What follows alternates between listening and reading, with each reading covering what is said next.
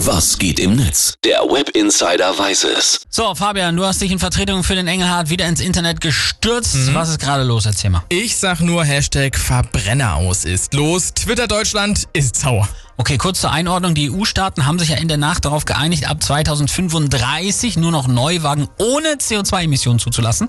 Und äh, das hat unser Wirtschaftsminister Robert Habeck dazu gesagt. Es ist das größte Klimaschutzpaket, das seit 15 Jahren in Europa geschmiedet wurde. Ja, aber vielen schmeckt das gar nicht. Hans Weber twittert zum Beispiel.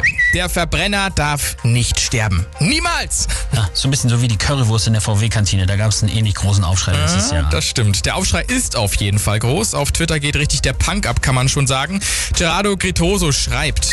Hashtag Verbrenner aus ist kurzsichtig. Niemand kann wissen, welche bio- oder synthetische Kraftstoffe in Zukunft zur Verfügung stehen, die umweltfreundlicher als Batterien sind. Dann ist Europas Autoindustrie gegenüber anderen Ländern im Nachteil. Hat man denn nichts gelernt? Es gibt aber auch positive Stimmen. Der User Cleopa schreibt, Endlich! Selbst die Autohersteller planen einen Verbrenner aus bis spätestens 2035. Die Wissenschaft hält übrigens 25 für notwendig. Ich muss ja sagen, ich mag das Elektrofahren jetzt in meinem neuen GT Hybrid, aber äh, langfristig gedacht ist das ja alles noch nicht. Mit der Entsorgung der Batterie und so, da muss wirklich noch einiges passieren. Ja, das stimmt schon. Aber ich überlege gerade auch, ob ich nächstes Jahr auf Elektro umsteige. Mal gucken, was da noch kommt. Ne?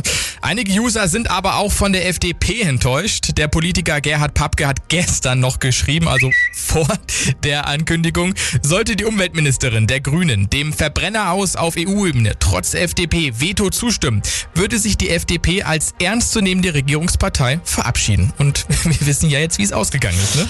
Das ist ein ganz schwieriges Thema, vor allem hier bei uns im großen Autoland Deutschland. Das wird sowohl die Regierung als uns auch sicherlich noch eine ganze Weile verfolgen.